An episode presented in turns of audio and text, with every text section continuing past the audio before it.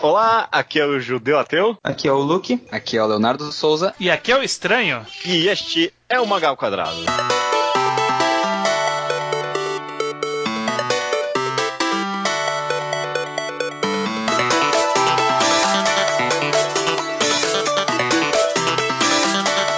Maravilha, sejam bem-vindos ao episódio 219 do Mangá Quadrado. Tudo bem com vocês? Sim. Tudo bem.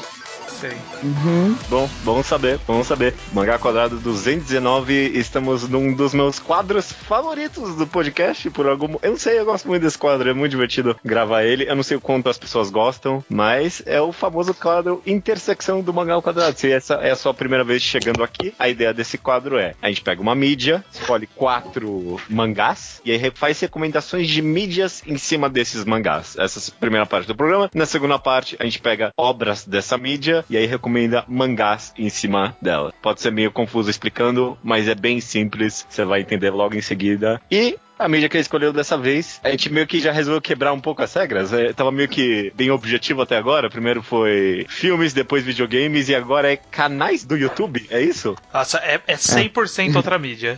Sim. A gente pulou todos os outros óbvios intermediários que existiam ali no meio, né? Tipo, porque não é nem narrativo mais, sabe? Animações, séries, álbuns musicais fariam mais sentido. Tipo, qualquer coisa no meio faria mais sentido. Aí não, vamos pra canais. Mas é que é algo que... O podcast inteiro é um pouco obcecado e tem vários canais favoritos e não rolou nenhuma recusa. Vocês são mais manjões de YouTube que eu, na verdade. Eu sou bem normal fagzão de YouTube, mas eu vou prometo participar bem aqui. Deu pra ver, né? Deu pra ver pela tua escolha. Não, mas eu vou justificar. Eu vou justificar tudo. Calma. Não, eu lembro que o Estranho escolheu o Assassin's Creed no de jogos. Então, o Estranho padrão, é o mais normalzão. Eu tô tentando isso, né? Sair do absurdo. Que vocês sempre, se depender de vocês, a gente tenta relacionar um manhwa coreano que 10 pessoas leram com um canal no YouTube com 100 inscritos. É isso que vocês querem. Eu peguei um canal com 1 milhão de inscritos. Calma, gente, calma. Vamos, não revela ainda seus canais. Mas eu gostei pelo menos aí que você comentou, Luke. Pelo menos a nossa justificativa... A minha justificativa aqui é que eu gosto bastante de conversar com vocês sobre canais do YouTube. A gente sempre compartilha internamente, sempre que a gente cobre alguma coisa interessante. Mesmo na leitura de e-mails do Magal Quadrado, vira e mexe, a gente joga uma recomendação ali, né, de algum canal. Então, pelo menos essa é a justificativa da existência disso. A gente tem pulado um monte de coisa. Esse podcast é nosso, a gente faz o que a gente quer. E é um exercício mental, assim, muito que vai ser muito curioso. Que a gente vai inventar. Posso já fazer um... Eu sou um grande entendido do YouTube, tá? Dito por muitas pessoas já nesse mundo, eu sou um sommelier de YouTube. Ah, parabéns. Okay. Não fui eu que disse isso. Até aí, eu sou um especialista em áudio na internet, já me falaram isso. Já. Especialista em áudio na internet. O meu disclaimer aqui, eu sei que vocês já escolheram alguns canais, eu sei que a gente vai falar de muitos canais que são em inglês. E muitos não vão ter legenda. Vai ter que rolar um esforço aí de quem gostar da recomendação. Treinar esse inglês, porque, 2017... O mundo não está esperando você. Ou você corre atrás do inglês, ou você vai ficar pra trás mesmo. O mundo não vai parar. Existe muita produção de conteúdo nacional legal, mas existe muita produção infinitas vezes maior americana. Não necessariamente... Americana. Tem pessoas... Uhum. Tem não americanos que fazem inglês também. Tem um canal que eu gosto que é alemão e o cara faz inglês só pra ter mais público. Sim. Então, existirão... Assim como existem mangás que a gente sempre recomenda que tem sua tradução em inglês, por exemplo. Então, quem gosta dessa mídia e quem ouve a gente acaba tendo que aprender a lidar com inglês em algum momento na vida. Tentem ler os mangás em inglês. Muito do que eu tenho foi treinando, lendo mangás, jogando videogame.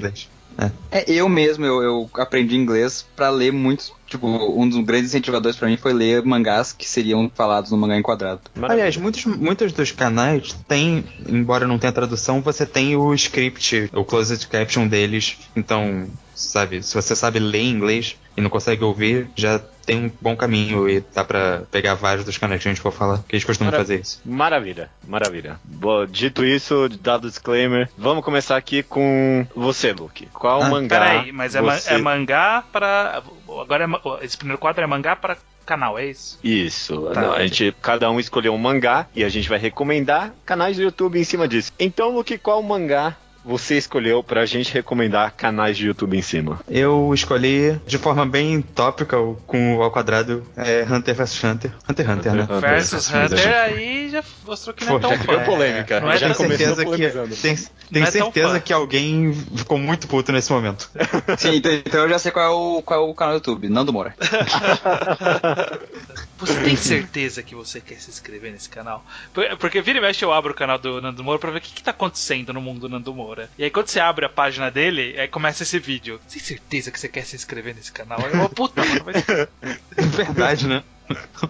Ok. Pra quem tá escutando esse quadro pela primeira vez, a gente tenta sempre buscar qual é a essência das pessoas gostarem dessa obra, né? Tentar sair um pouquinho do superficial. O que as pessoas gostam essencialmente em Hunter x Hunter, vocês acham? Eu acho a parte que eu acho que é mais acessível pra um canal de YouTube é o nível de detalhamento de tudo, sabe? Tudo explicadinho, querer explicar todos os conceitos e... Gosta de explicações longas e desnecessárias. Eu já tenho o canal. Porque também gosta bastante de RPG e coisa assim, né? Porque Hunter x Hunter tem essa pegada, não tem? Tem um pouco. Tem várias regrinhas, vários tipos de poder e essas coisas. Será que não eras um film theory ou um game theory? Olha, faz sentido. Eu acho que faz sentido. É exatamente isso que o Estranho falou. Pegar uma coisa e explicar desnecessariamente. Tipo, até fundo, tão fundo que fica desnecessário. E é tão fundo que é desnecessário, exatamente isso, né? É tão fundo que perde o sentido completamente de existir essa explicação em algum momento. Sim. E Hunter x Hunter é meio que um mangá que analisa a si mesmo, sabe? Os personagens gostam de comentar sobre como eles são e como que tá o funcionamento daquele mundo. Então, eu acho que um game tiro, um filme tiro da vida realmente faz sentido. Será que game não theory encaixa um pouco, pensando um pouco em estrutura narrativa? Será que não rola um Red Letter Media?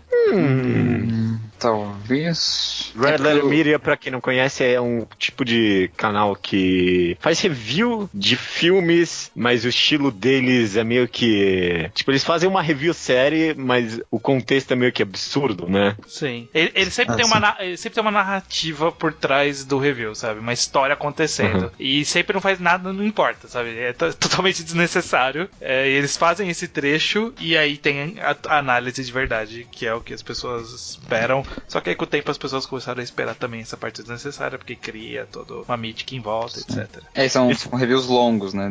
Talvez até desnecessariamente longos, não sei. Eu tô vendo aqui os meus canais no YouTube, aí esse negócio de explicação longa, nem é uma boa recomendação, mas eu sigo um canal chamado Lawful Messes, que é um canal de um cara, eu não acredito que eu sigo isso, mas é um cara que ele faz lives, tipo, de 2 horas explicando leis de copyright de casos na internet. Nossa senhora! Caraca, como é que tu consegue, mano? De vez em quando eu abro, eu gosto de pra isso aí dele. Tem que ser um mangá que é torturante ler, né? Não pode ser. Outro detalhe de Hunter x Hunter, acho que é meio que a falta de estrutura, de certa forma, sabe? Cada momento é uma coisa totalmente diferente, então acho que um canal que seja bem variado no que ele produz, nesse sentido. Eu acho que tinha que ser um canal de videogame, porque se eu tô pensando em uma coisa que quem gosta de Hunter x Hunter vai gostar, o pessoal que gosta de Hunter x Hunter tem cara de quem gosta de videogame na minha cabeça. Vocês são preconceituosos. Eu não acho tão longe, eu acho que acabou que o Game Theorist é bem... É um certeiro, eu diria. É quase certeiro, praticamente certeiro. Eu acho que é difícil bater esse daí. Foi um bom tiro, né? O que eu acho que algumas pessoas vão ficar um pouco indignadas, porque o Game Theorist é um pouco... hateado na internet afora. Eu consigo ver pessoas fãs de Hunter x Hunter não. Assim como Hunter x Hunter, meu amigo. Não, Hunter x Hunter é muito... Hunter x Hunter não tem muito hate. Vocês dois. Tá, eu pensei aqui em videogame, acho que não combina muito, mas Innuendo Studio, vocês acham que não? Só porque é de videogame é bem explicado, vídeos longos e tal. Não. Então, Game Theory, então? Game Theory, eu acho uma boa. Rapidinho essa, boa, tá. Gostei. Eu vou só dar um resuminho, porque a gente não falou nada desse canal, né? É um canal que ele faz análises científicas, ou... ele faz não científicas às vezes, né? Às vezes envolve lei, envolve várias outras coisas. Mas ele analisa com um viés científico jogos e film theory. E ele vai fundo em conceitos. E até o que é um pouco variado também. Tipo, tem um programa... tem aqueles programas clássicos, tipo... ele faz uma análise dos pixels e tal pra ver quão rápido o Sonic tá realmente correndo no jogo dele, por exemplo. Ou pegando um bando de pista estranha aleatória pra provar que o Mario... Isso é muito Hunter. O Mario é um psicopata. Tipo, as pessoas ficam putas porque elas levam muito a sério, eu imagino, mas eu sinto um pouco de auto self-awareness no Game Theory. Ah, e também é bem escrito, de certa forma. Tipo, ele tem uma narrativa interessante, o Game Theory. Uhum. É um pouco cansativo, às vezes, a edição do cara e tudo mais. A edição realmente... Mas olha só, a edição é meio feia, às vezes, né? E o traço de Hunter x Hunter também, olha que louco. Ele tem um quê de, tipo... mal feito, né? Não é mal feito, mas é um amadorismo proposital. Tal, a essa altura do campeonato, obviamente. Mas ele tem esse quê de amadorismo na edição, sim. Sim, porque virou estilo, né? Ele mantém até porque deve ter uns 2 editores trabalhando pra ele, e mesmo assim tem um estilo amador. Não, tá certo. Game Theory, então, pra Hunter x Hunter. E você, Leonardo? Qual mangá a gente vai recomendar em cima agora? O meu mangá... Como eu fiz da última vez que eu participei, eu quero realmente um canal do YouTube, porque eu gosto desse mangá e eu quero que vocês façam isso pra mim, que é Bakuman. Não, porra, vocês estão cagando os nomes hoje, né? Hunter vs Hunter e agora Bakuman. Vai se ver, cara. Acho que a gente tem que transformar isso num padrão. Eu já tô pensando em como é real do judeu. Tá, então Bakuman é o mangá do Takeshi Obata e do Tsugumi Oba sobre autores de mangá.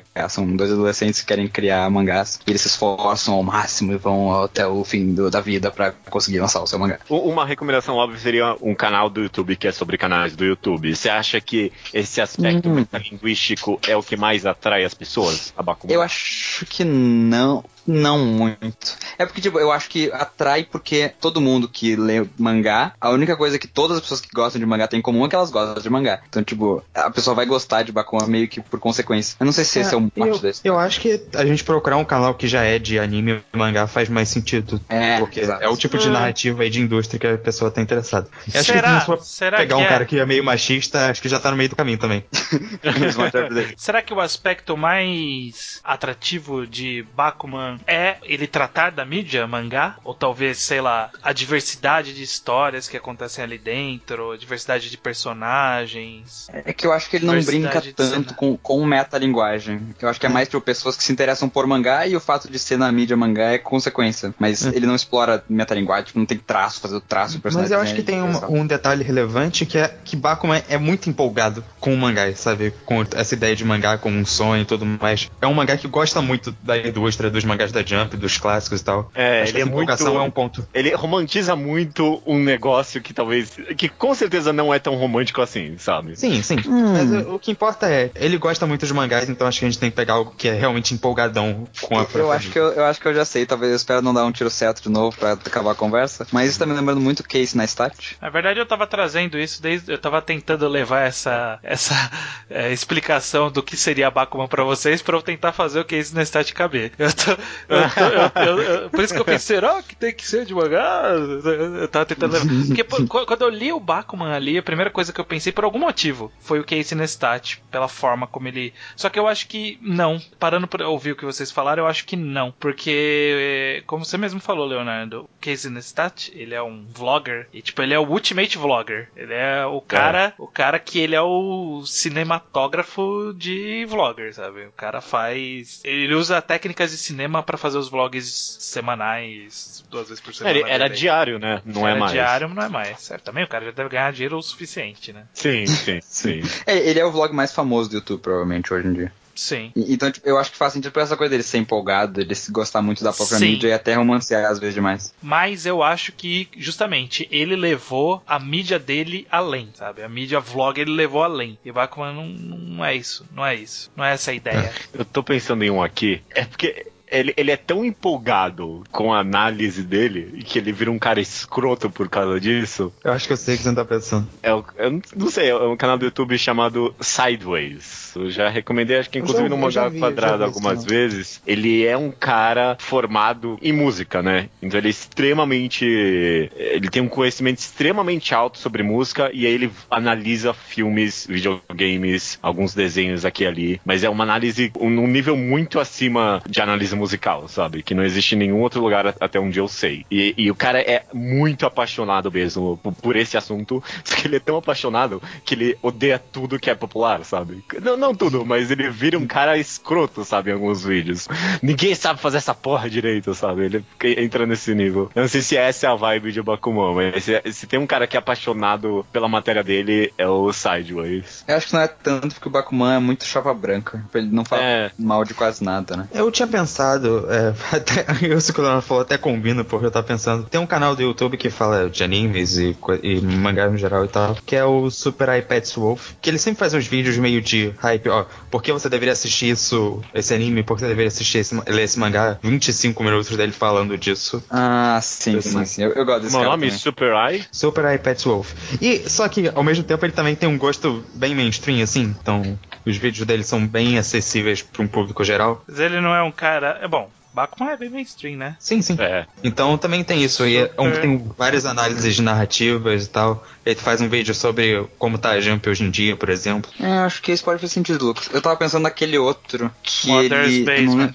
Não. É um pouco menos famoso. Acho que é o Giguk. Não, acho que o Giga que é mais famoso. Quem? Mas, repete o nome do canal aí que eu não consegui achar aqui. Super Eyepatch Wolf. É o super olho... Tapa-olho lobo. É, tapa-olho lobo. Ah, Eyepatch. Eu entendi... Eu faço carinho no lobo, sabe? Eyepatch Wolf. Só pra constar aqui, entre parênteses, eu tô com um bloco de notas aqui aberto, anotando qualquer canal do YouTube que a gente fala, mesmo de passagem, pra linkar depois tudo. Poxa. Bom, Deus, parabéns. Muito bom. Tá bom, parabéns. Cara, tem uma cara de Bakuman esse canal aqui. Eu tô olhando aqui, esses vídeos. Sim. É muito cara de Bakuman isso aqui. Eu acho que eu acertei em cheio com essa. É, eu Super Eyepatch Wolf, Eu não gosto tanto desse canal e... Eu não gosto tanto desse canal e eu também não gosto tanto de Bakuman. É que eu gosto, dos dois. Mas é porque eu vi Bakuman muito cedo. Eu acho que esse canal realmente faz sentido. Ah, eu já vi esse canal, alguns vídeos dele aqui. Ele... ele tem uns altos e baixos nos vídeos dele, né? Alguns são meio idiotas, não faz sentido nenhum. Alguns são uma análise inteligente. Eu vi aqui o vídeo dele sobre Samurai Jack, eu lembro que eu gostei. Faz sentido. E o pessoal que curte o Bakuman, acho que em geral é pessoal, no Brasil pelo menos, é pessoal mais otaku. Eu acho que não é injusto falar que o fato de ser sobre mangás é um dos maiores apelos de Bakuman, não. Eu acho que isso é uma verdade, sim, no final do dia. Eu acho também. Sim, tem pessoas que falam assim, tipo, tu não sabe como é que funciona Jump, tu não leu em Bakuman. Um livro de histórias. Né? Não é a metalinguagem. É por ser sobre mangás especificamente, sabe? Sim, podia ser um anime, podia ser um filme, podia ser qualquer coisa. Beleza. Ok, interessante. Super Eyepatch Wolf, então, pra Bakuman. Eu vou linkar. Vai ter tudo linkado no post. Só pra constar. No fim das contas não me ajudou tanto, porque eu já conhecia esse canal e eu não gosto muito. Até porque os vídeos são muito longos. Eu gosto de vídeos longos, então... Bom, o Bakuman foi mais longo do que eu devia também, então... Justo. Leonardo, 1.25. Tô te falando. Que é 1.25? Velocidade 1.25. Só veja vídeo no YouTube. Ou 1.25 ou 1.5. Depende da velocidade que a pessoa fala. Estranho. Cara, o seu trabalho com isso. Eu preciso entender de ritmo, de timing. Você ainda vai entender de timing. Só que vai ser um timing 1.25 a mais. Você mencionou isso. Vamos deixar esse público que ninguém escuta o Estranho, por favor. Não vejam ou escutem mídias num tom acelerado. Isso é idiota. Caraca. O judeu é o Brady e o Estranho é o Grey. Não. Esse vai ser a primeira discussão da live de discussões. Não. Botar 1.5 a 2... Nossa, 2.0 eu acho que é uma putaria. Não, 2.0 só quando eu não importo nenhum... Tipo, eu importo muito pouco com o vídeo. 2.0 é demais. 1.5 depende da pessoa. Não vamos discutir isso agora. Não vamos discutir isso agora. Mas olha só, quando do Hello Internet... Só quero contar que se você tá escutando esse podcast nesse momento, em 1.25 que seja, eu te odeio. Eu te odeio. Eu te amo. Eu te amo. Escolha o seu lado. Começa a falar bem rápido. Vamos falar tudo bem rápido, porque daí a pessoa não vai entender porque ele já tá rápido, ele vai estar falando de 5 e aí fodeu o cara, tá ligado? Ele não entendeu nada do que eu disse. Pois é, justamente. O ser humano não consegue falar assim, mas consegue ouvir assim. Ok. É minha vez aqui agora, vou deixar você como último. Eu adorei isso. O mangá que eu escolhi foi o Eden It's an Endless World. Eden? Isso. Eden It's an Endless World. Ok, Eden It's an Endless World, mangá que saiu aqui pela JBC. Ele é uma ficção científica científica no mundo pós-apocalíptico em que uma doença matou quase toda a humanidade. Mas o mangá não é Mad Max o negócio. É sobre a sociedade que sobreviveu e como o que aconteceu depois disso. E meio que a sociedade já reconstruída. E aí é fascinante, é muito bom. Uma das coisas mais interessantes pra mim no mangá é a capacidade do autor de desenvolver vários personagens e aprofundar todo mundo. Ele tem uma ficção científica muito bem estudada, na minha opinião. Eu não manjo tanto de ciência, mas tudo que eu vejo ali é bem... é baseado em verdades, sabe? Desde computadores quânticos, tudo é bem plausível. Será que é aqui que a gente joga bomba canais científicos, assim, sabe? Nesse caminho?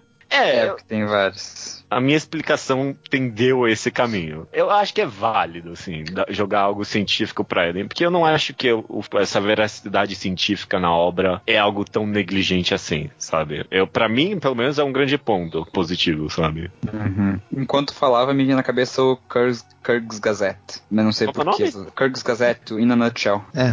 Esse aí. Ah, sim. Ele é famosinho. Eu acho que mais porque, tipo, em alguns vídeos eles exploram um pouco sobre forma mais ficcional, talvez, tipo, como a sociedade seria se acontecesse tal coisa, como que acontecesse se a Terra parasse, essas coisas assim. Como o nosso calendário tá errado. É, eu vejo ponto nisso. O problema é que Inuyashiki, pra mim, é muito monótono, não tem emoção nenhuma, sabe? Eu quero um canal... Se é pra escolher algum canal científico, eu quero alguém que traga uma emoção pro negócio, porque Eden é isso, sabe? A mistura entre a ciência a ficção com bastante tons de drama e tal. Então é Smarter Everyday. Smarter Everyday, você acha? É, ele vai pra rua e faz, né? Eu vou jogar a bomba normal fag, porque vocês, todos os espertões aí do YouTube, metidos a diferentões e tal, e não vão concordar com isso porque vocês não querem ser mainstream. Mas possivelmente o melhor canal de ciência nacional é o Nerdologia, e é um dos melhores canais de ciência, eu acho que de qualquer linguagem, na verdade. Pela própria forma como ele aborda o conhecimento...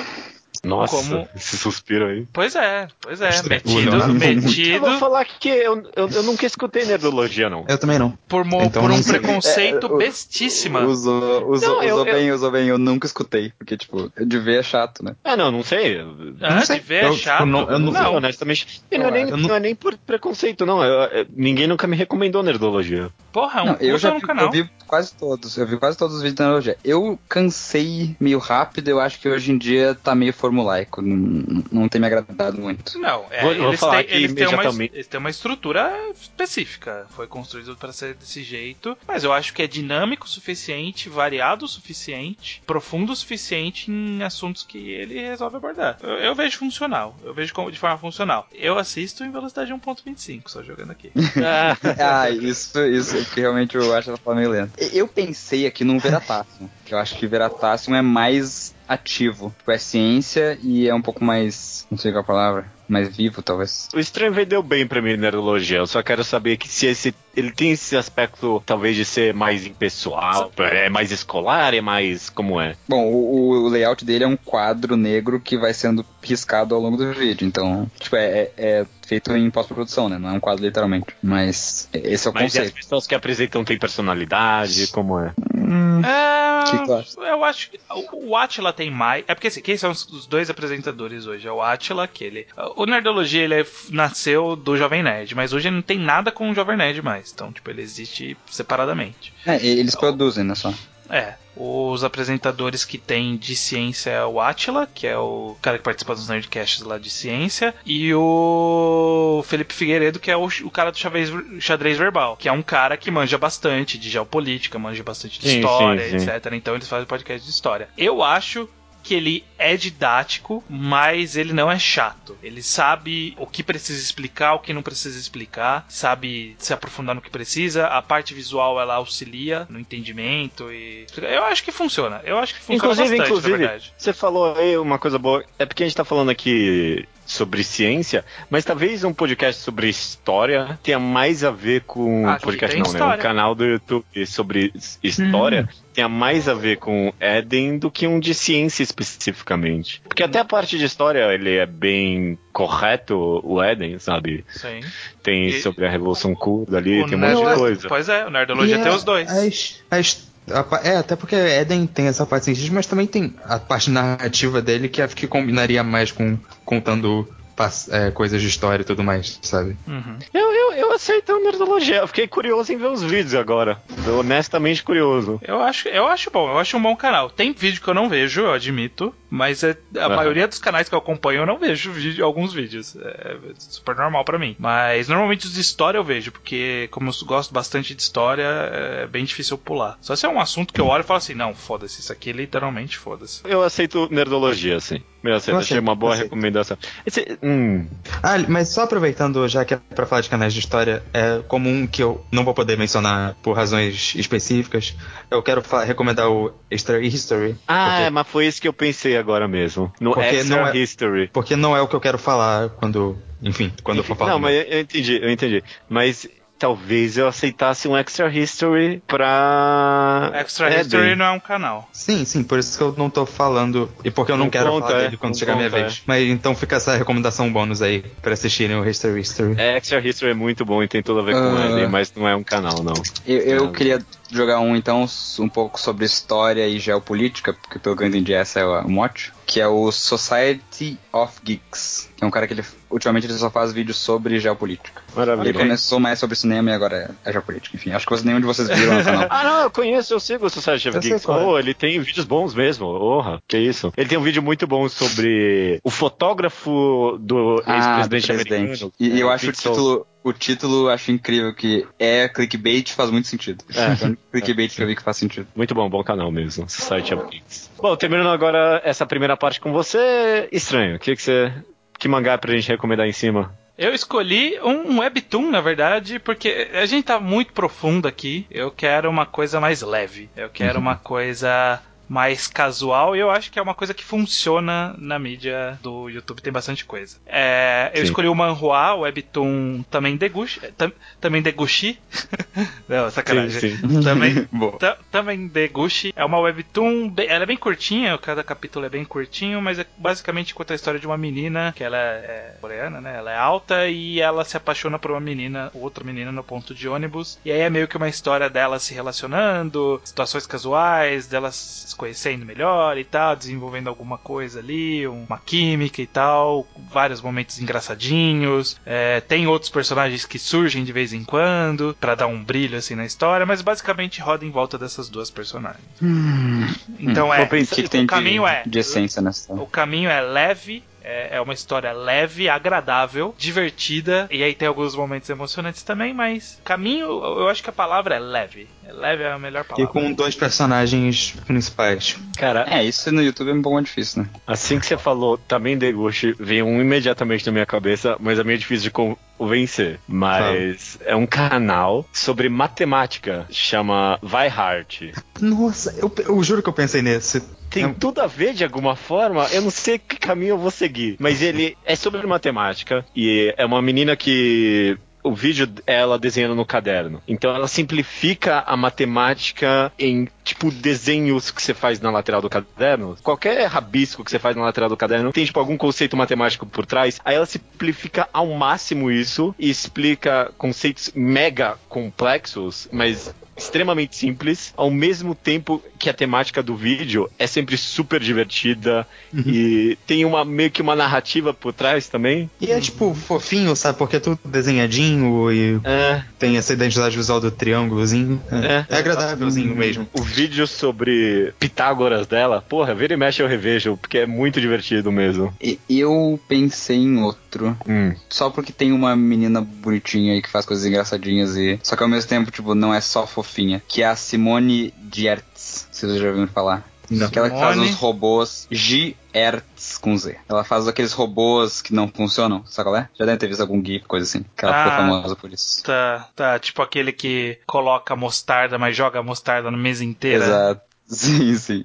Tem várias compilações boas. Ela faz invenções, só que tipo, ela começou não manjando tanto assim de programação e coisa assim, então os robôs dela são uma bosta, os shitty robots que ela chama. E aí é bem comédia, é bem leve, porque ela é extremamente carismática e de boinha, assim. E às vezes talvez seja meio emocionante, porque ela lida com ciência e ela vê coisas grandiosas. Tem uma série que ela vai treinar como se ela fosse viver em Marte. E é bem interessante essa, ela vai pro, tipo, testa aquele negócio de gravidade zero e tal. Se tem algo se tem um canal que pra mim é o verdadeiramente alegre e tranquilo, é um canal que eu assisti chamado Dave Durham, que é só um cara que tem lagartos. É isso, esse é o canal. A tua cara. Ele tem iguanas e lagartos, e aí são vídeos, às vezes curtos, às vezes longos, dele com os raps dele. Eu botei no YouTube a primeira pesquisa foi ele sendo mordido por um lagarto, e a mão dele sangrando na thumbnail. Bom, aí, mas aí tem um suspense de vez em quando também, né?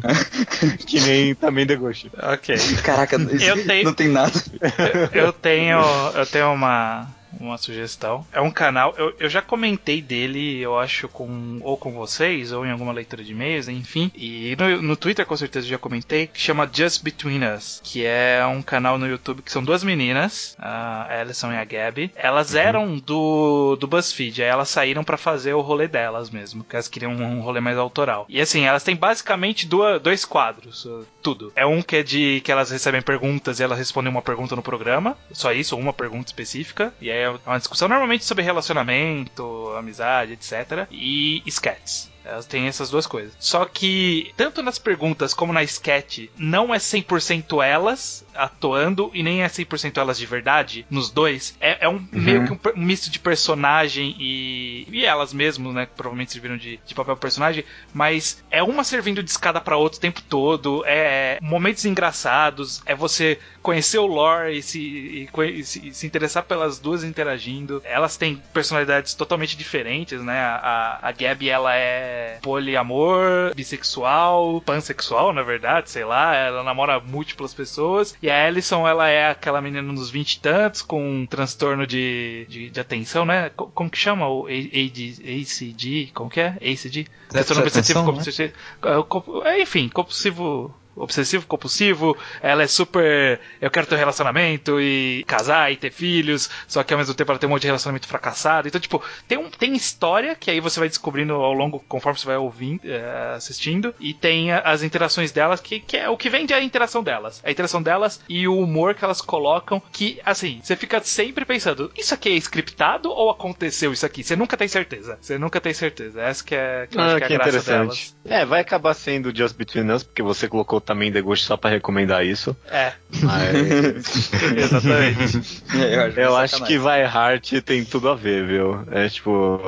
Eu sinto o mesmo espírito de também The Ghost vivo em Vihart. Eu não li também The Ghost pra falar, então não consigo sentir. Deixa eu dar só um shout-out, dar um oi pras meninas do canal Kono Aisatsu. São duas meninas que eu conheço do Twitter. Bom. Um canal do... Por algum motivo, por alguns segundos eu achei, caraca, o Judô tá se achando demais, né? Tipo, tá conhecendo umas youtubers famosas aí. Ok, é da timeline, faz mais sentido você conhecer. Elas têm vídeos fazendo review só de mangá e anime Yuri. Então, como que chama? Chama Kono Aisatsu. Tem hífens entre cada uma das coisas, aparentemente. Isso, K-O-N-O-A-I-S-E-T-S-U. Vai estar o link de todos os canais que a gente comentou, mesmo que alguém só tenha mencionado, vai ter no post. Vejam a Simone Dias. Muito bom.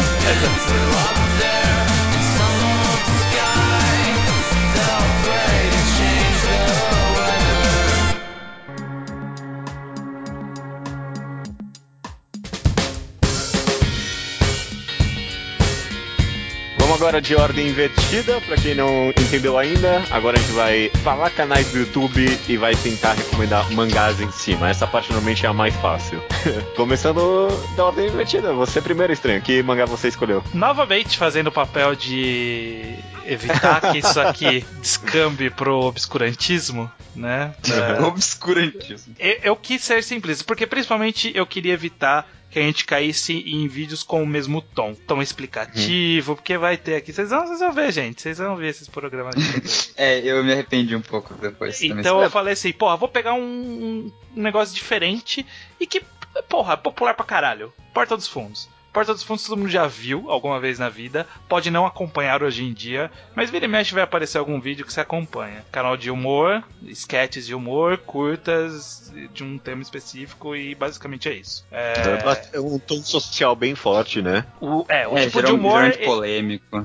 O tipo de humor ele varia entre o polêmico, o besta, o absurdo, ele transita ali. Mas eu acho que a grande pegada é, tipo, é humor, não faz sentido normalmente, né? É sempre umas situações absurdas que não aconteceriam de verdade. Eu tenho sentido no Porta dos Fundos recentemente uma coisa meio... Tu pega uma situação e aí tu substitui um elemento pra fazer piada. Tipo, eles têm o Uber e aí eles fizeram, tipo, imagina se o Uber fosse, na verdade, um ônibus. E aí tem o Uber Collective, eles fizeram um vídeo sobre isso. E aí, sei lá, imagina se Deus fosse um velho. E aí desenvolve isso, então. Eu ainda gosto bastante de Porta dos Fundos. Eu também. Eu vejo muito bom. Assisto tudo. Eu acho filmes, já séries. Assim, o filme eu não vi. Assim, durante a história toda do Porta dos Fundos, tinha vídeos que não eram tão bons. E às vezes acontecia sequências de vídeos que não eram tão bons e de repente vinha uma sequência de vídeos bons. Então sempre tem alguém que fala assim, já não é mais o mesmo. Não, é o mesmo. Tipo, é a mesma pegada. Mudou só os atores. Não tem como acertar cheio toda semana também, né? Sim, tipo... sim. 3 vezes por semana. Então eu acho que o rolê aqui é a gente tentar caminhar pra humor. Comédia. E, talvez... bem episódico, bem casual, não sei. Eu acho que tem que ter um pouco da acidez, tipo da polêmica, assim, que isso é uma coisa... Eu até pensei aquele Buda versus Jesus, não é verso, não tem versos, né, mas enfim. Não tem nada. Buda versus Jesus. É coisa da minha mãe escrevendo mangá. Mas não é daquele mangá, meu filho. Buda versus Jesus. Aquele é do Buda e do Jesus ali. Saint Young Man é o nome, foi o primeiro que me veio à cabeça também. Com certeza. Ele não é tão parecido, até que talvez de tom ele tenha a ver, sim. Olha, eu sei que tem essa coisa mais social, mais direta, assim, mas se for assim, eu acho que o outro mangá da autora combina mais, porque tem uma variedade maior de sketches, sabe? O Arakawa Under the Bridge, né? Arakawa Under the Bridge. E também tem um lado comentário social nesse mangá. Sim. Caralho, mano. Tá bem presente. Só um comentário rápido aqui. Eu tive a ideia de falar, por que não filtrar comédia aqui no Mangá Updates? Na primeira página do Mangá Updates com comédia. Fullmetal Alchemist, Oyasumi Pompom, Koenokatashi, Onanimasu Kurosawa. Koenokatashi é o primeiro que eu realmente discordo, sabe? Com Spirit Circle. Fullmetal Val. Fullmetal Alchemist. Pum Pum tem vários momentos de humor negro no mangá. Tem um momento de humor, não faz o mangá ser de comédia. É que, tipo, eles devem pegar os mais famosos que tem comédia no não, como tag. É porque eu ordenei por... Agora, Koenokatashi não precisa pensar em nenhum momento cômico no mangá inteiro. Sim. É que eles voltam pra tudo, eu acho, comédia. Não. Cara. Mas eu não sei, é porque Arakawa Under the Bridge pra mim é um pouquinho mais absurdo. Tem isso. O Porta dos Fundos tende a ser mais mundano em geral, né? Até pela valor de produção, acho. Eu recomendei, eu não tinha pensado nisso, eu tava percorrendo, eu vim sem nenhuma sugestão pra ninguém falar que eu fiz de novo, que eu fiz no outro eu fiz isso mesmo, mas nesse eu não fiz.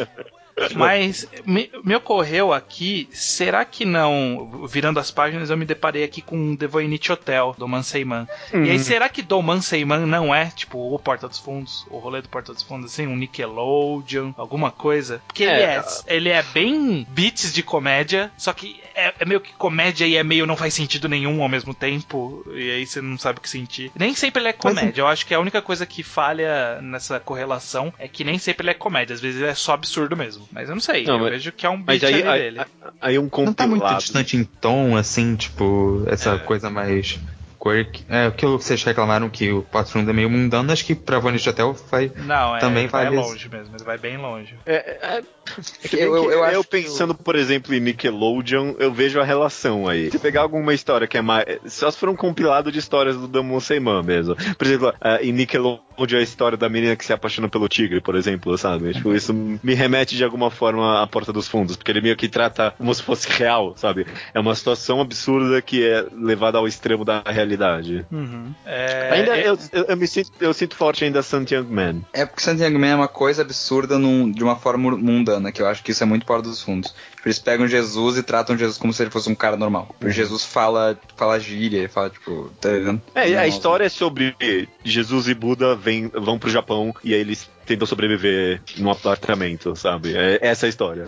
Sim, eu veria isso como um vídeo de Porta dos Fundos. Acho que não é tão absurdo de se imaginar. Sakamoto Desuga, talvez? Ah, não. Acho que não.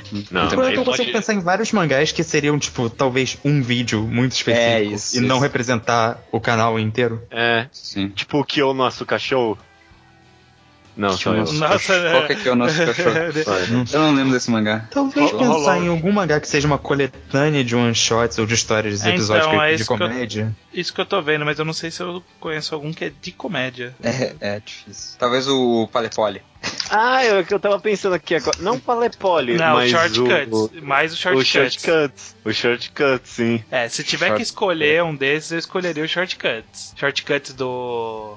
Furuya, né? O Samaru Furuya. São várias histórias curtas, só que todas são temática de colegial. A única coisa, então, que ela vai ter de diferente é que ele tem uma temática única que percorre todas as piadas.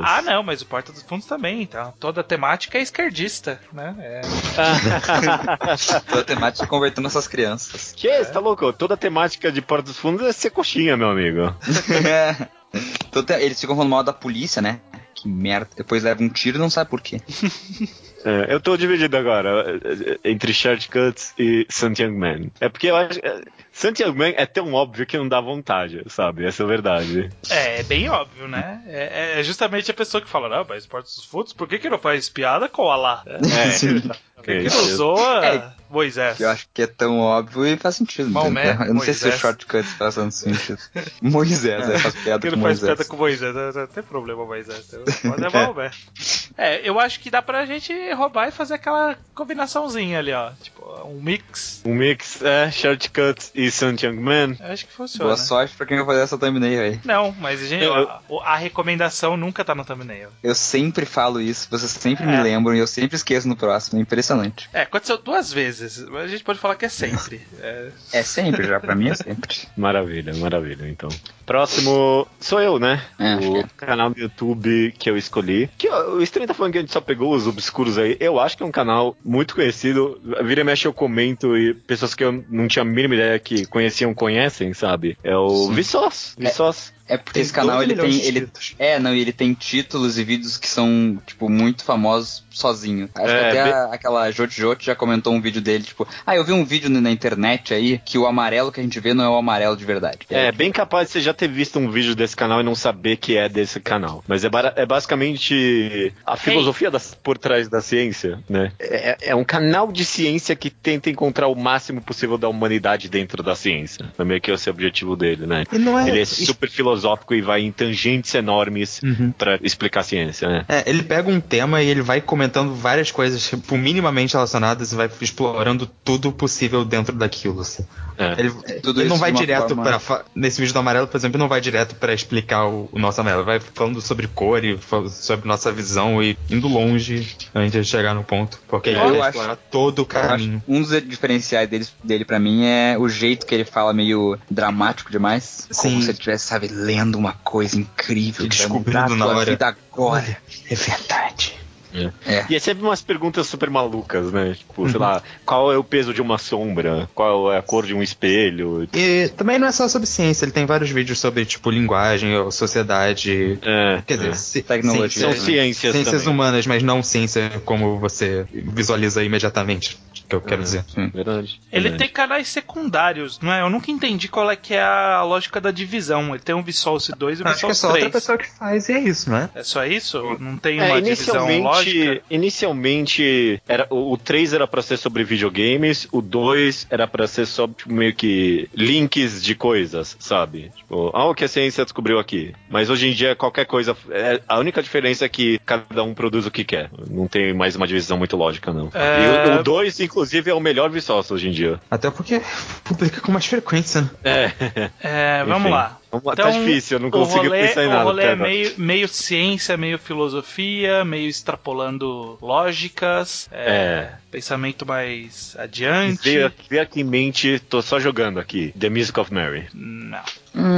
Não. Eu acho que tem que ser mais, sei lá, menos abstrato que isso, talvez. Acho que mais amplo também. Que estranhamente me veio Eden It's an Endless World agora também. É, não, quando eu pensei em falar Vsauce, só que eu vi que já tava ali, eu não quis falar de novo. Falei o Veritasium pra substituir, mas não. É, sei lá, vou jogar nomes aqui que me ocorrem. Kanata no Astra.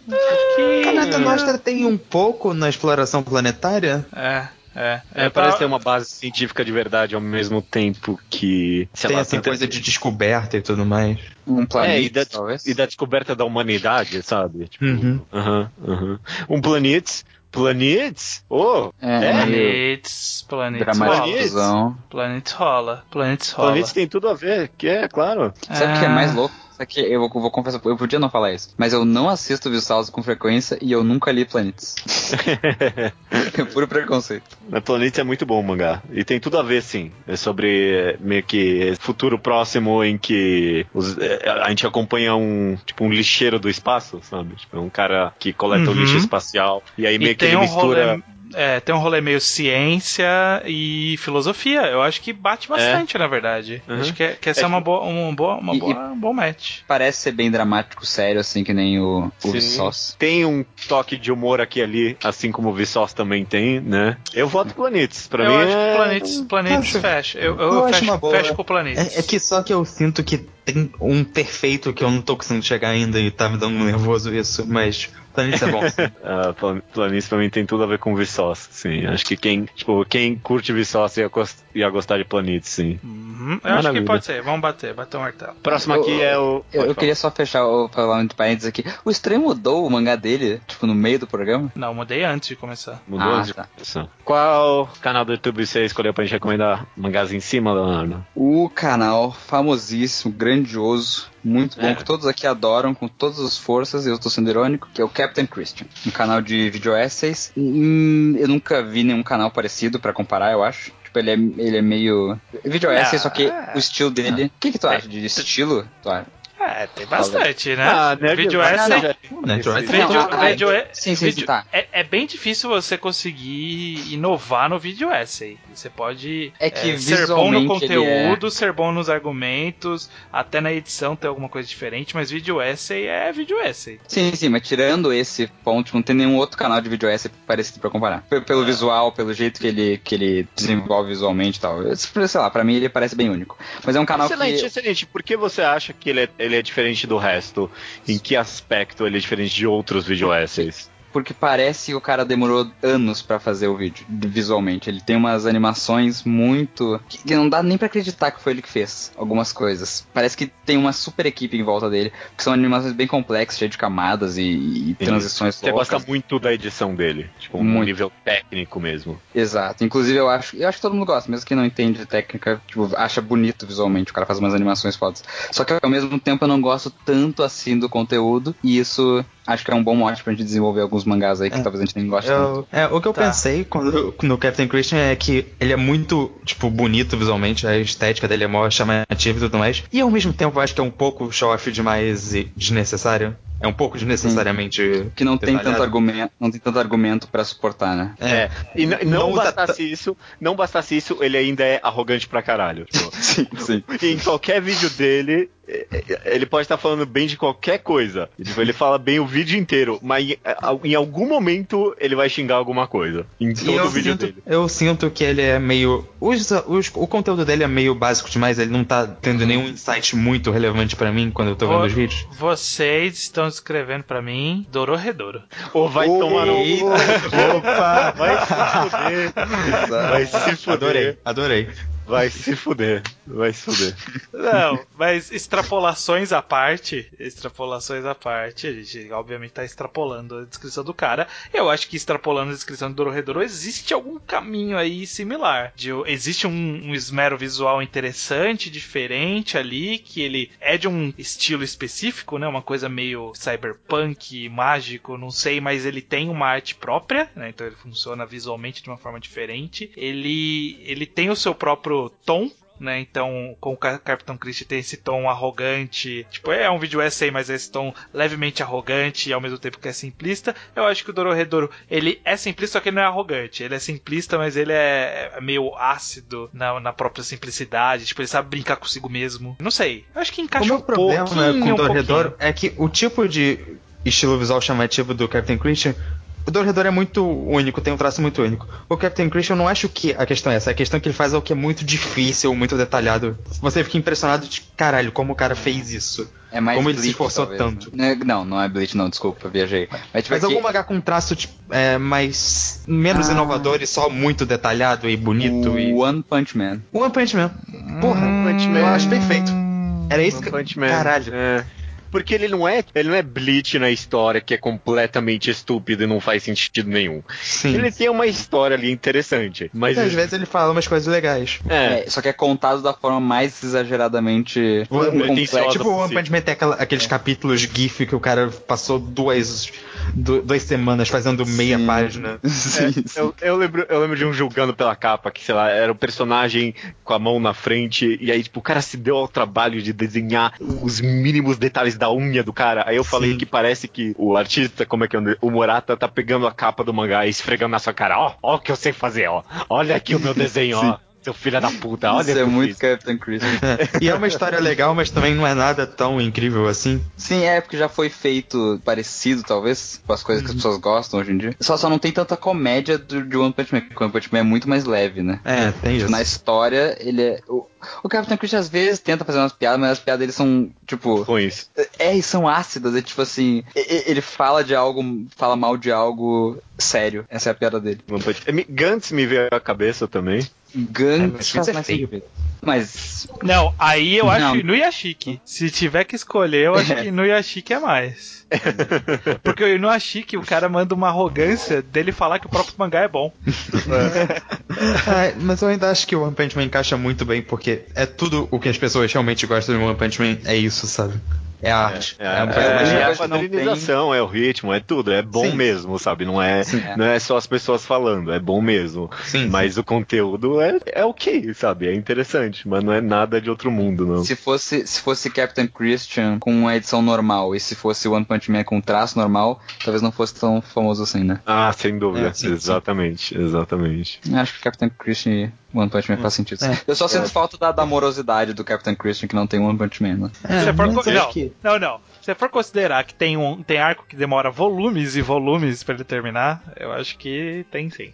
Porra, inclusive eu não tenho lido do One Punch Man recentemente, eu não tenho visto os vídeos do Captain Kristian recentemente, tá perfeito. Eu tô comprando a versão da Panini. Eu tô a 3 volumes achando que foi aqui que eu parei de ler. E aí, tipo, tinha mais alguns capítulos e era... sei lá, enrolação praticamente, e aí são 3 volumes até agora de coisa que eu nem lembrava que acontecia, mas que, você sabe, tá acontecendo? Sim. Acho que tem amorosidade, sim. Só precisa também de uma entrevista do Obata. Do Murata, que a gente descobre que ele é arrogante pra caralho também. Eu quase pensei em Platinum Ends agora, você mencionou o Obata. Não, mas daí Platinum End é a pior do Obata. Platinum End é ruim mesmo, a mensagem é ruim, é tudo ruim. Beleza. Terminando aqui então com você, Luke, que canal você escolheu pra gente recomendar uma casa em cima? Eu escolhi o Extra Credits, canal de vídeo. Eu só quero deixar esse adendo. Eu não quero falar do... O Extra Credits é meio que 2 canais em um. Eu quero falar do Extra Credits, o Extra Credits em si, o canal de videogames. Não a parte que eles falam de história, porque senão é muito diferente e não vai dar pra pensar em um pros 2. Que o Extra Credits é tipo uma nação de vídeos, né? O que é o Extra Credits? O Extra Credits é um canal de videogames feito... São meio que essayzinhos animados. Não animados, mas são tipo com desenhos... A edição tem uma identidade visual própria deles. Eles criaram todo... Eles têm tipo uns boneco palito, mas não é simples. É um desenho deles próprio, uma própria identidade visual. Eles têm uma identidade visual própria deles. Eles têm uma atitude toda positiva com videogames e tentando explicar por que a mídia importa, como melhorar ela e coisas do tipo. E ensinar de uma maneira divertida o valor de videogames de forma geral. E às vezes só também analisando meio que game design, né? Teorias, esse tipo de coisa. Sim. Tentando ajudar a indústria. O objetivo é meio que tentar melhorar a indústria e as pessoas pra dar mais informações a elas de uma maneira divertidinha. O melhor mangá, pra quem gosta de Extra Credits, é o canal no YouTube Game Maker's Toolkit. Também. Que otário. Também. Eu não sei o que é, eu não peguei essa pedra. É o Mark Brown. Mark Brown. É? Você não... Não? Tu não segue ele no YouTube, Julião? Porra, tu vai amar. Ele é tipo... Caralho, ele é o cara... Ele é tipo Extra Credits melhor.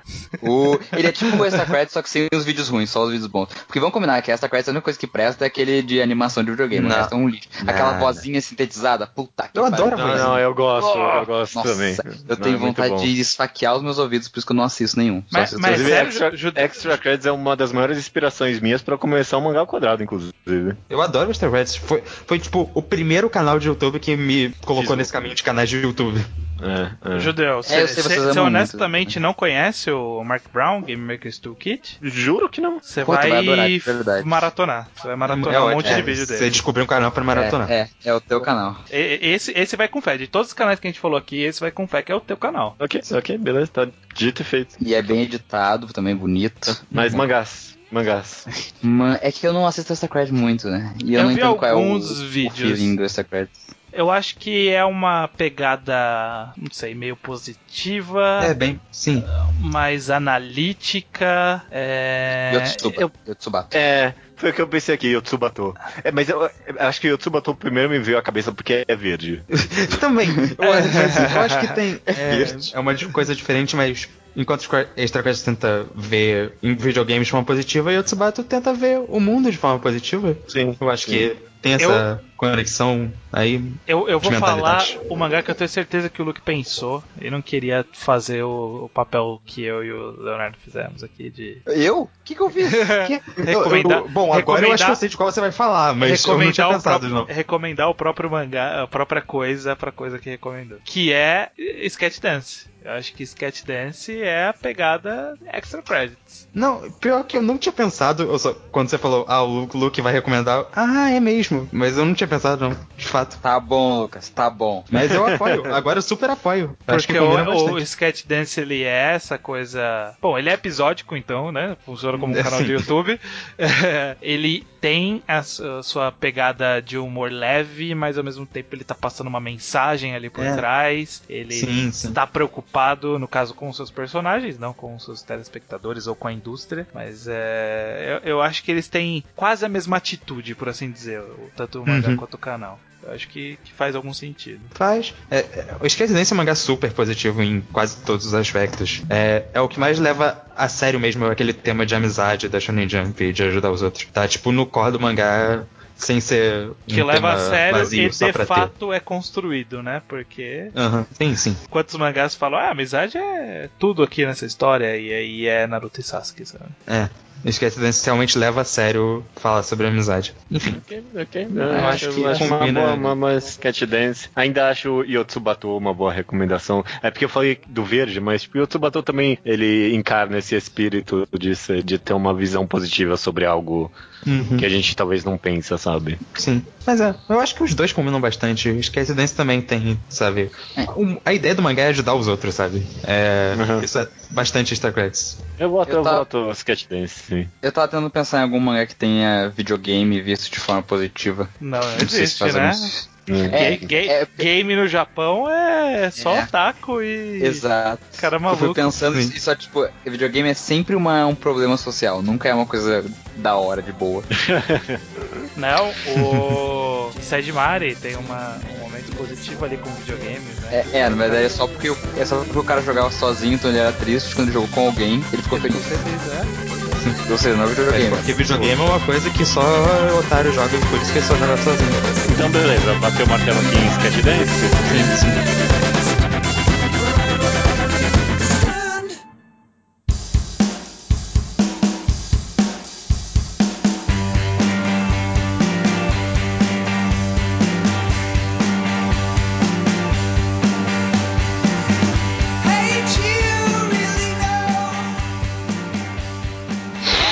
Leitura de e-mails, estranho. Do Mangá Quadrado de número 218, Batalha Real, parte 4. Um podcast muito polêmico. As pessoas... Os e-mails, por favor. E-mails chegam no contato@alquadra.do e os comentários chegam no site mesmo, alquadra.do. Maravilha. Não tem segredo não. Não, é fácil. Temos recadinhos, né, essa semana? É, 2 recadinhos relativamente rápidos. O primeiro é que daqui a 2 semanas, né, vai ter o reenquadrado de Hunter x Hunter. Sim. E a gente, pra fazer funcionar do jeito que a gente tava esperando, dessa vez vai ser 3 volumes de Hunter x Hunter. Sim. É, a gente tinha a opção de fazer ou 6 em um programa ou 2 programas de 3. Aí, como ninguém quer ler 6 volumes em um mês... Exato. Não, e também editar, o programa ia ficar muito comprido, não sabe pra editar. Não vai ser cansativo de gravar também, então vamos fazer 2 menores e aí vai ter o intermission, que a gente ainda não determinou o que vai ter no off-season aí do reenquadrado, e é isso aí, depois é Quimera Ants. Finalmente Natal Quimera Ants, vamos ver. E segundo recadinho, tem um podcast novo chegando, é isso? Exatamente, finalmente vai sair do papel. Sim. A gente já falou tantas vezes nesse programa, mas dessa vez a gente... E uma conversa de 10 minutos. Sim. Eu tava jogando uns teasers, porque faz tempo que eu queria jogar mesmo. Mas eu tava falando, ô, quadrinho quadrado. Aí um dia eu só joguei ali no WhatsApp do podcast, semana que vem quadrinho quadrado, beleza? E aí aconteceu. E aí pronto, acabou. Aí já virou mensal. Mas não vai ser semana que vem, na verdade, né? Exato. Então, de fato, surgirá o quadrinho ao quadrado. Sim. A gente vai sair no site ainda, vai sair no feed também pra quem já acompanha.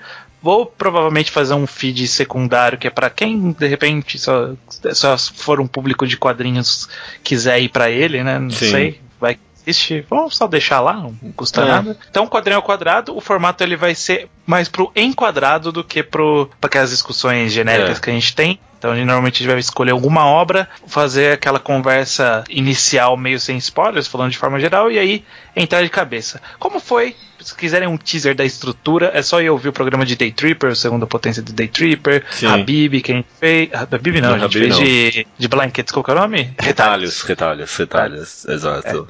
Só ir atrás desses, que é naquela pegada. Exato. Então, vai nascer o quadrinho ao quadrado, e o primeiro programa qual que é, Judeu? Cachalote! Aí, ó, a gente recomendou o Cachalote aqui já no Mangá Quadrado. Eu lembro quando você leu, você falou, não tem pouca gente falando sobre Cachalote, né? Não tem umas teorias interessantes sobre os simbolismos dentro. Essa é a nossa chance, né? Exato, então nosso primeiro programa vai ser de Cachalote. A gente já recomendou aqui no Mangá Quadrado. Sim. Quem ainda não leu, vá atrás. Sempre tem promoção na Amazon, dá pra você comprar lá. Se não, você compra na sua livraria preferida aí. Sempre tá disponível, não tá esgotado nem nada. Dá pra você achar, é um ótimo quadrinho, e aí a gente vai conversar sobre ele no primeiro programa do Quadrinho ao Quadrado, que acho que vai ser daqui a 2, 3 semanas, não tenho certeza, acho que 3 semanas. Exato, é 3 semanas, vai sair no dia 20 do 11, se o cronograma estiver correto aqui. Dito isso, Quadrinho ao Quadrado, então, mandem recomendações de quadrinhos nacionais pra gente, que vocês gostariam que a gente conversasse sobre. Exato, quadrinhos que vocês veem que existe o que conversar sobre, né, que discutir, né, histórias mais interessantes ou mesmo diferentes. Às vezes você tem alguma coisa que pouca gente leu e que você acha que dá pra gente conversar. A gente já tem algumas ideias de programas que a gente quer fazer. Sim. Mas podem mandar mais pra gente ir preenchendo essa agenda. Mas se preparem, uma vez por mês aí estamos aí com esse novo podcast. Quadrinhos nacionais feitos por brasileiros no mínimo, né? Exatamente, o foco é nacional. Maravilha, então, cara. Dito isso, o Slowpoke Report, sessão que a gente comenta qualquer coisa, começando aqui com o Matheus Gomes da Silva, que já não acompanhava pelas lives do Jogando Pela Capa e começou a ouvir alguns dos podcasts há algumas semanas. Já ouviu os primeiros capítulos, coitado, né? Porque não vai ter mais. E Torneio das Trevas também. Não tem mais, não. Então, cumpriram seus ciclos. O que tem tá aí ainda, né? Isso aí, tá lá. Mas nunca imaginei que alguém ia conhecer a gente pelo Jogando Pela Capa, não. Pois é, acontece. É assim. Eu também achei estranho, mas acontece. Não teve alguém que conheceu a gente pelo podcast de Horse and Pits? Teve. Muito louco, né? Esse é mais doido ainda pra mim. Ele continua que ele diz que não sabe inglês e quer saber o que fazíamos antes de ler mangás em inglês, né? Também ele comenta aqui que ele não entende por que o Nanimais de Kurosawa é tão bem avaliado, pois incomodou a forma com que trataram a Kitahara, né? A menina que era esquilo ali, e queria que fosse melhor trabalhada a depressão dela e darem um final digno pra personagem. Primeiramente sobre inglês, cara, tem que tentar, não tem jeito. Tipo, se você consegue, sei lá, ver filme com legenda, Você consegue dar uma arranhada, eu acho, viu? É, como eu fazia especificamente, quando eu comecei a ler mangá, eu não comecei a ler indo em inglês na internet. Eu acabei indo porque eu descobri que existia muito mais em inglês do que em português. Na época que eu comecei a ler, era aquela que tava um boom de scans nacionais. Eu lembro que tinha... Eu acho que nem existe mais site deles, mas tinha a Silence. Você lembra da Silence? Lembro, nossa, sim. Eles tinham Century Boys, tinham Death Note, antes de sair no Brasil, isso tudo antes de sair no Brasil. É. Eu li muita coisa deles, eu ia no site deles e escolhia obras que eles faziam. Aí com o tempo, tipo, todo mundo começou a falar de alguma coisa específica que só tinha em inglês. Eu, cara, tem que encarar isso. Meu inglês era meio arranhado, assim, eu aprendi, eu digo que aprendi muito com o mangás. Se bem que talvez a minha resposta não tenha sido tão prática assim, porque se a pergunta o que eu fazia antes de ler mangá em inglês, eu li em português, né? Tem muitos que por aí eu fazia também isso, eu já cheguei a traduzir, eu gostava muito dos projetos do Kurzgesagt, eles têm bons mangás ali, então se você não sabe mesmo o inglês nem quer tentar, tem bastante scan em português, né? Algumas coisas você vai achar em português. Não tudo que a gente comenta, mas boa parte você encontra. Mas eu sugiro que vá atrás, porque faz até bem pra você profissionalmente na sua vida. Um dia você vai precisar do inglês. Todo mundo precisa do inglês em algum momento da vida. Eu acredito que sim. E sobre o Onimaster Kurosawa, curioso ele comentar da Kitahara, porque hoje em dia, quando eu releio, também é a parte que mais me incomoda, assim, tipo, eu não me incomodo com o final mais que nem as pessoas se incomodam, eu só achei que poderia ter um tratamento mais real pra depressão dela. Não que eu ache que foi falho, mas poderia ter sido mais... que não teve um tratamento de verdade. Né?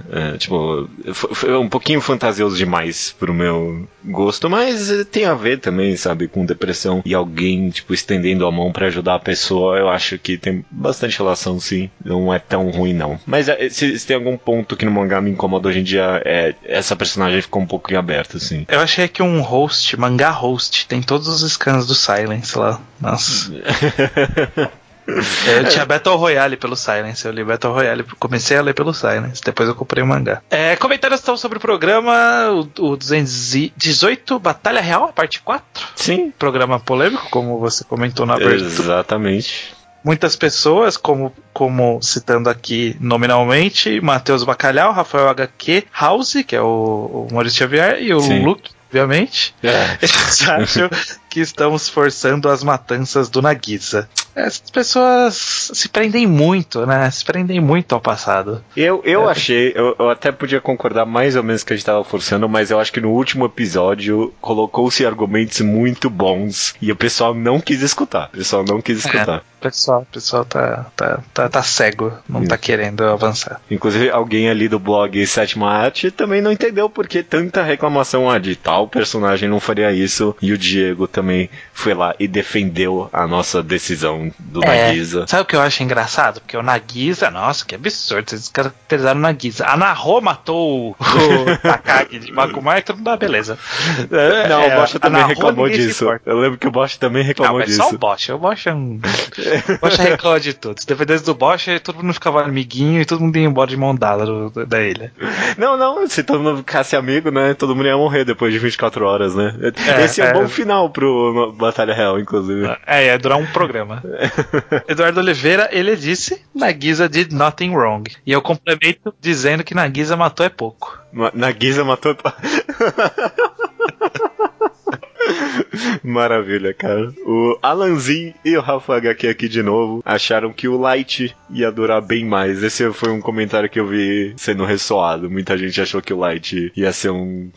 todo mundo. Até a gente, na verdade, né? Mas que culpa a gente tem do Light ser um bosta em comparação com a loucura da menina de Miraniki. Não, e ele também não sabe lidar com mulheres que pensam, né? Então, por isso que ele se fudeu. Eu queria que ele continuasse, porque eu imagino que poderia ter cenas interessantes, mas... tudo pra favorecer a história.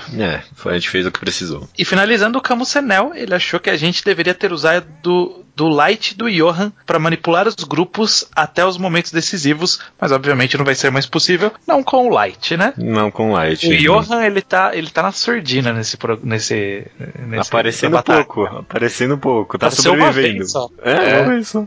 Quando ele apareceu. Foi só uma vez? Só uma vez e nem interagiu de verdade. É. O pessoal fugiu. A gente fez a menina fugir dele, porque a gente tava no comecinho, né? A gente, pô, não vamos matar alguém aqui já, né? É, e era o personagem favorito do Luke, né? Mas quando ele voltar, eu vou garantir que o Johan, ele vai pra frente, cara. O Johan... Não, vai ser peça-chave, sem dúvida. Ok. Terminando aqui, então, a leitura de e-mails. Tem alguma mídia que você consumiu e gostaria de comentar? Por motivo zero, eu simplesmente abri o armário um dia e falei assim, ah, por que não? Eu comecei a reler Hoshineng. Olha só. Eu tenho os volumes físicos aqui, eu comecei a ler. Vai chegar o anime, né? Vai chegar um novo anime, verdade. Vou estar com ele fresco na mente. Cara, Hoshineng é muito bom. É muito bom. Eu tô relendo pra relembrar. O único problema que ainda permanece pra mim é nome. Eu não consigo decorar os nomes dele.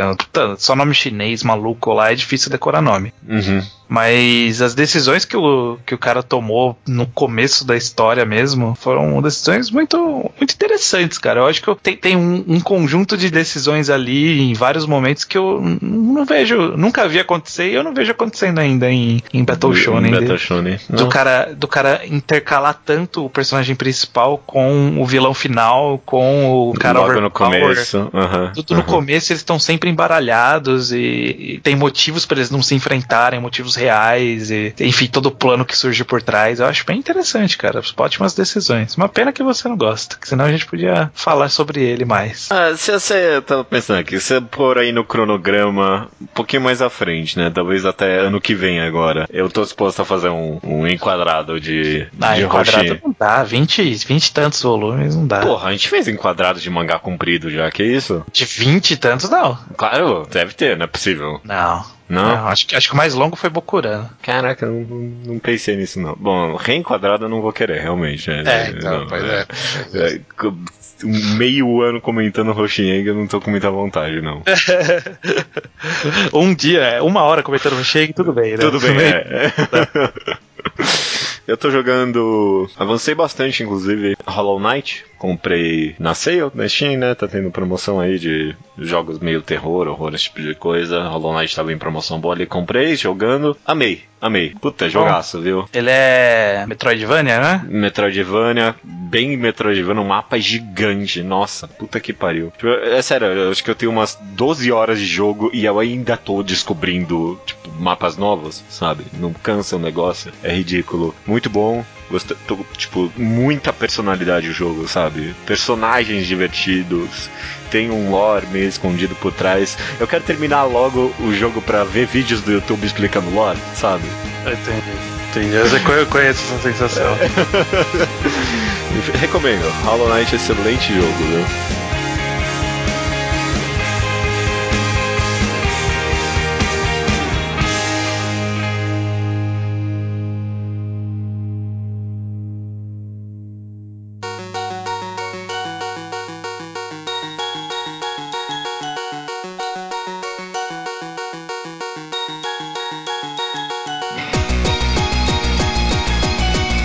Então, a gente tá aqui nesse finalzinho de podcast e o único motivo que a gente fez canais de YouTube como uma mídia desse quadro aqui é porque a gente quer recomendar canais de YouTube. Esse é o único motivo e todo mundo não conseguiu recomendar o que queria, então... Pô, consegui recomendar várias coisas que eu queria. Quem roubou conseguiu, né? Isso aí a gente conversa no particular. É porque canal de YouTube não é que nem filme que tipo vai sair no cinema e todo mundo vai ver e comentar. É tipo, tu assiste sozinho na tua casa e talvez ninguém nunca saiba que tu assiste aquele canal sobre dominó. Exato. Então, a gente, cada um aqui vai recomendar rapidinho uns, sei lá, 1, 2 ou 3 canais que gosta com alguma justificativa. Começando por você, Luke. O primeiro é o Innuendo Studios, que é um canal que fala principalmente de videogames, um pouco de temas sociais e tal, e ele é literalmente o meu canal favorito do YouTube. Eu, tipo, em ritmo, escrita, valor de produção que não é super detalhado, mas é perfeito pro canal dele. Eu acho ele o melhor. O segundo que eu tenho pra comentar é mais específico, eu acho que não é pra se todo mundo vai se interessar, mas é um chamado Mateu Matoses, que ele faz reviews de videogame super longas e detalhadas, com spoiler. Super longas, eu digo, meia hora pra cima. Mas se você se interessa por ver uma análise super aprofundada de videogames, é o melhor canal do YouTube pra isso. E são esses os dois que eu queria recomendar mesmo. Maravilha. Leonardo. Eu vou fazer aqui um proselitismozinho, vou recomendar rapidamente o Quadro em Branco, do meu amigo Henrique. Um canal bem grande, é um canal decente, ele faz vídeos sobre rap, sobre outras coisas também, sobre animação de vez em quando. Às vezes é bom, às vezes é mais ou menos, às vezes é uma bosta. Desculpa, Henrique, te amo. Mas eu recomendo até. O Ao Quadrado, acho um canal muito bom, recomendo. Tem uns 5 vídeos ali que são bons. Sacanagem. É, tá, o jogando Just pela capa 2, 3, 9 e 12. Filha da puta. Sim. Não, eu vou dar aqui o seu mexazinho aí, Leonardo. Por uma época, fez vídeos muito bons no canal do Ao Quadrado. Quem não conhece, vai lá ver, porque eu gosto muito mesmo do seu vídeo sobre Haikyuu. É muito bom mesmo, cara. Parabéns, viu? Obrigado. Enfim, esse canal é de verdade agora.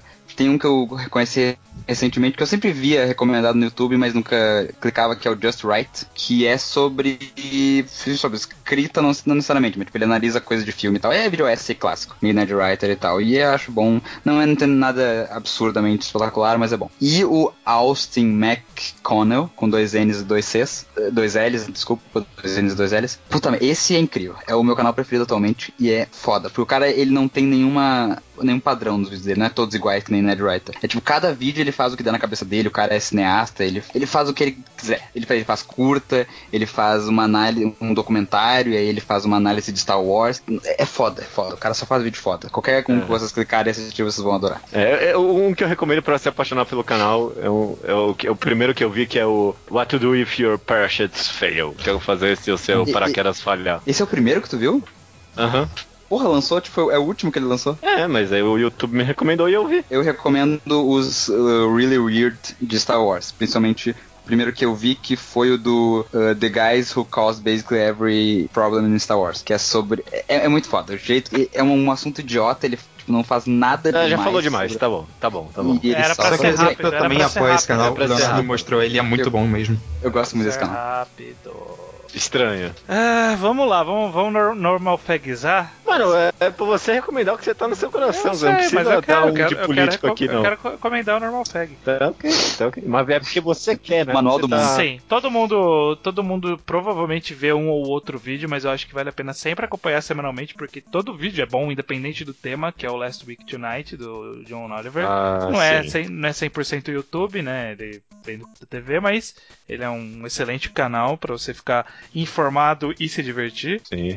Eu vou recomendar também, seguindo na linha do Porta dos Fundos, ele é do mesmo, um dos criadores, que é o Society of Virtue. Ele é Sociedade da Virtude, tem em português agora, mas o original tem mais vídeo. São animações de super-heróis, só que super-heróis que eles inventaram, mas obviamente espelhando heróis clássicos dos gibis, só que com situações absurdas ou zoando clichês absurdos enfim, de tudo. É bem divertido, tem um humor bem legal, e são vídeos curtos e semanais. Começou há pouco tempo, tem pouco vídeo pra maratonar. E esse tipo é muito específico, é pra um nicho muito específico. Se você curte Overwatch, eu nunca me vi vendo vídeo de só gente jogando e se divertindo. Tipo, eu achei que eu não era essa pessoa, mas eu curto pra caramba o canal do Zil Brad. Ele é um cara que ele joga Overwatch e tipo, ele é divertido, mas dele eu cansei. Agora ele tem um cara que de vez em quando grava com ele, que é o Todd, e tipo, é só eles jogando situações diversas, só que os caras são muito engraçados, sabe? Tipo, eu já vi os vídeos desse canal, é muito divertido ver eles jogando mesmo, é divertido assim. Eu queria jogar com eles, porque tipo, é bem divertido assim, mas é bem pra quem gosta de Overwatch, porque tem outros jogos agora que ele faz, ó. Ele faz aquele Ground Zero, como que é? PlayerUnknown's Battlegrounds. É PlayerUnknown's lá. Isso aí. Ele faz isso e tem algum outro vira e mexe, mas Overwatch é o único que eu vejo dele. Maravilha. Minha vez agora então. Eu gosto muito de um canal chamado First We Fist. Primeiro a gente tem uma palavra pra fist. Primeiro com soco. Oi? Primeiro com o punho. Não, fiz de comer. F-E-A-S. Ok. Refeição.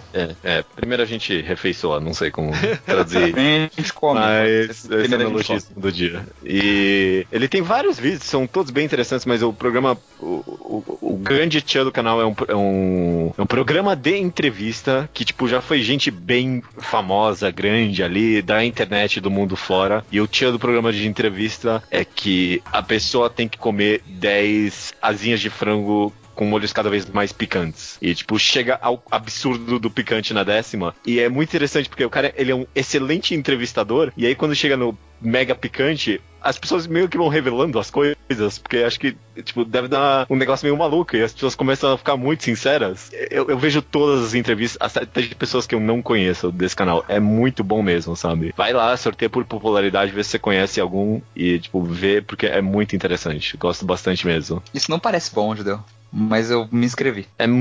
Cara... Ver um vídeo é bom. Eu gosto muito do Kevin Hart e do Eric Andre. A do Eric Andre, cara, é a melhor de todas. Puta que pariu. E só mais um aqui só pra jogar. The Needle Drop, canal de review de álbuns. Eu nem presto mais atenção no que o cara tá falando. Eu só gosto que tenha a voz dele ali tocando no fundo, porque o cara... sabe fazer review de álbuns de música? É super fascinante, ele é super eloquente na justificativa das notas de álbuns dele, mas eu nem ligo mais pra opinião dele, eu só gosto de escutar ele fazendo a review de álbum, é muito interessante. Ele é muito personagem, né? Um personagem muito bom. Eu gosto bastante dele. Ele é bom mesmo. Até semana que vem, gente! Até semana que vem.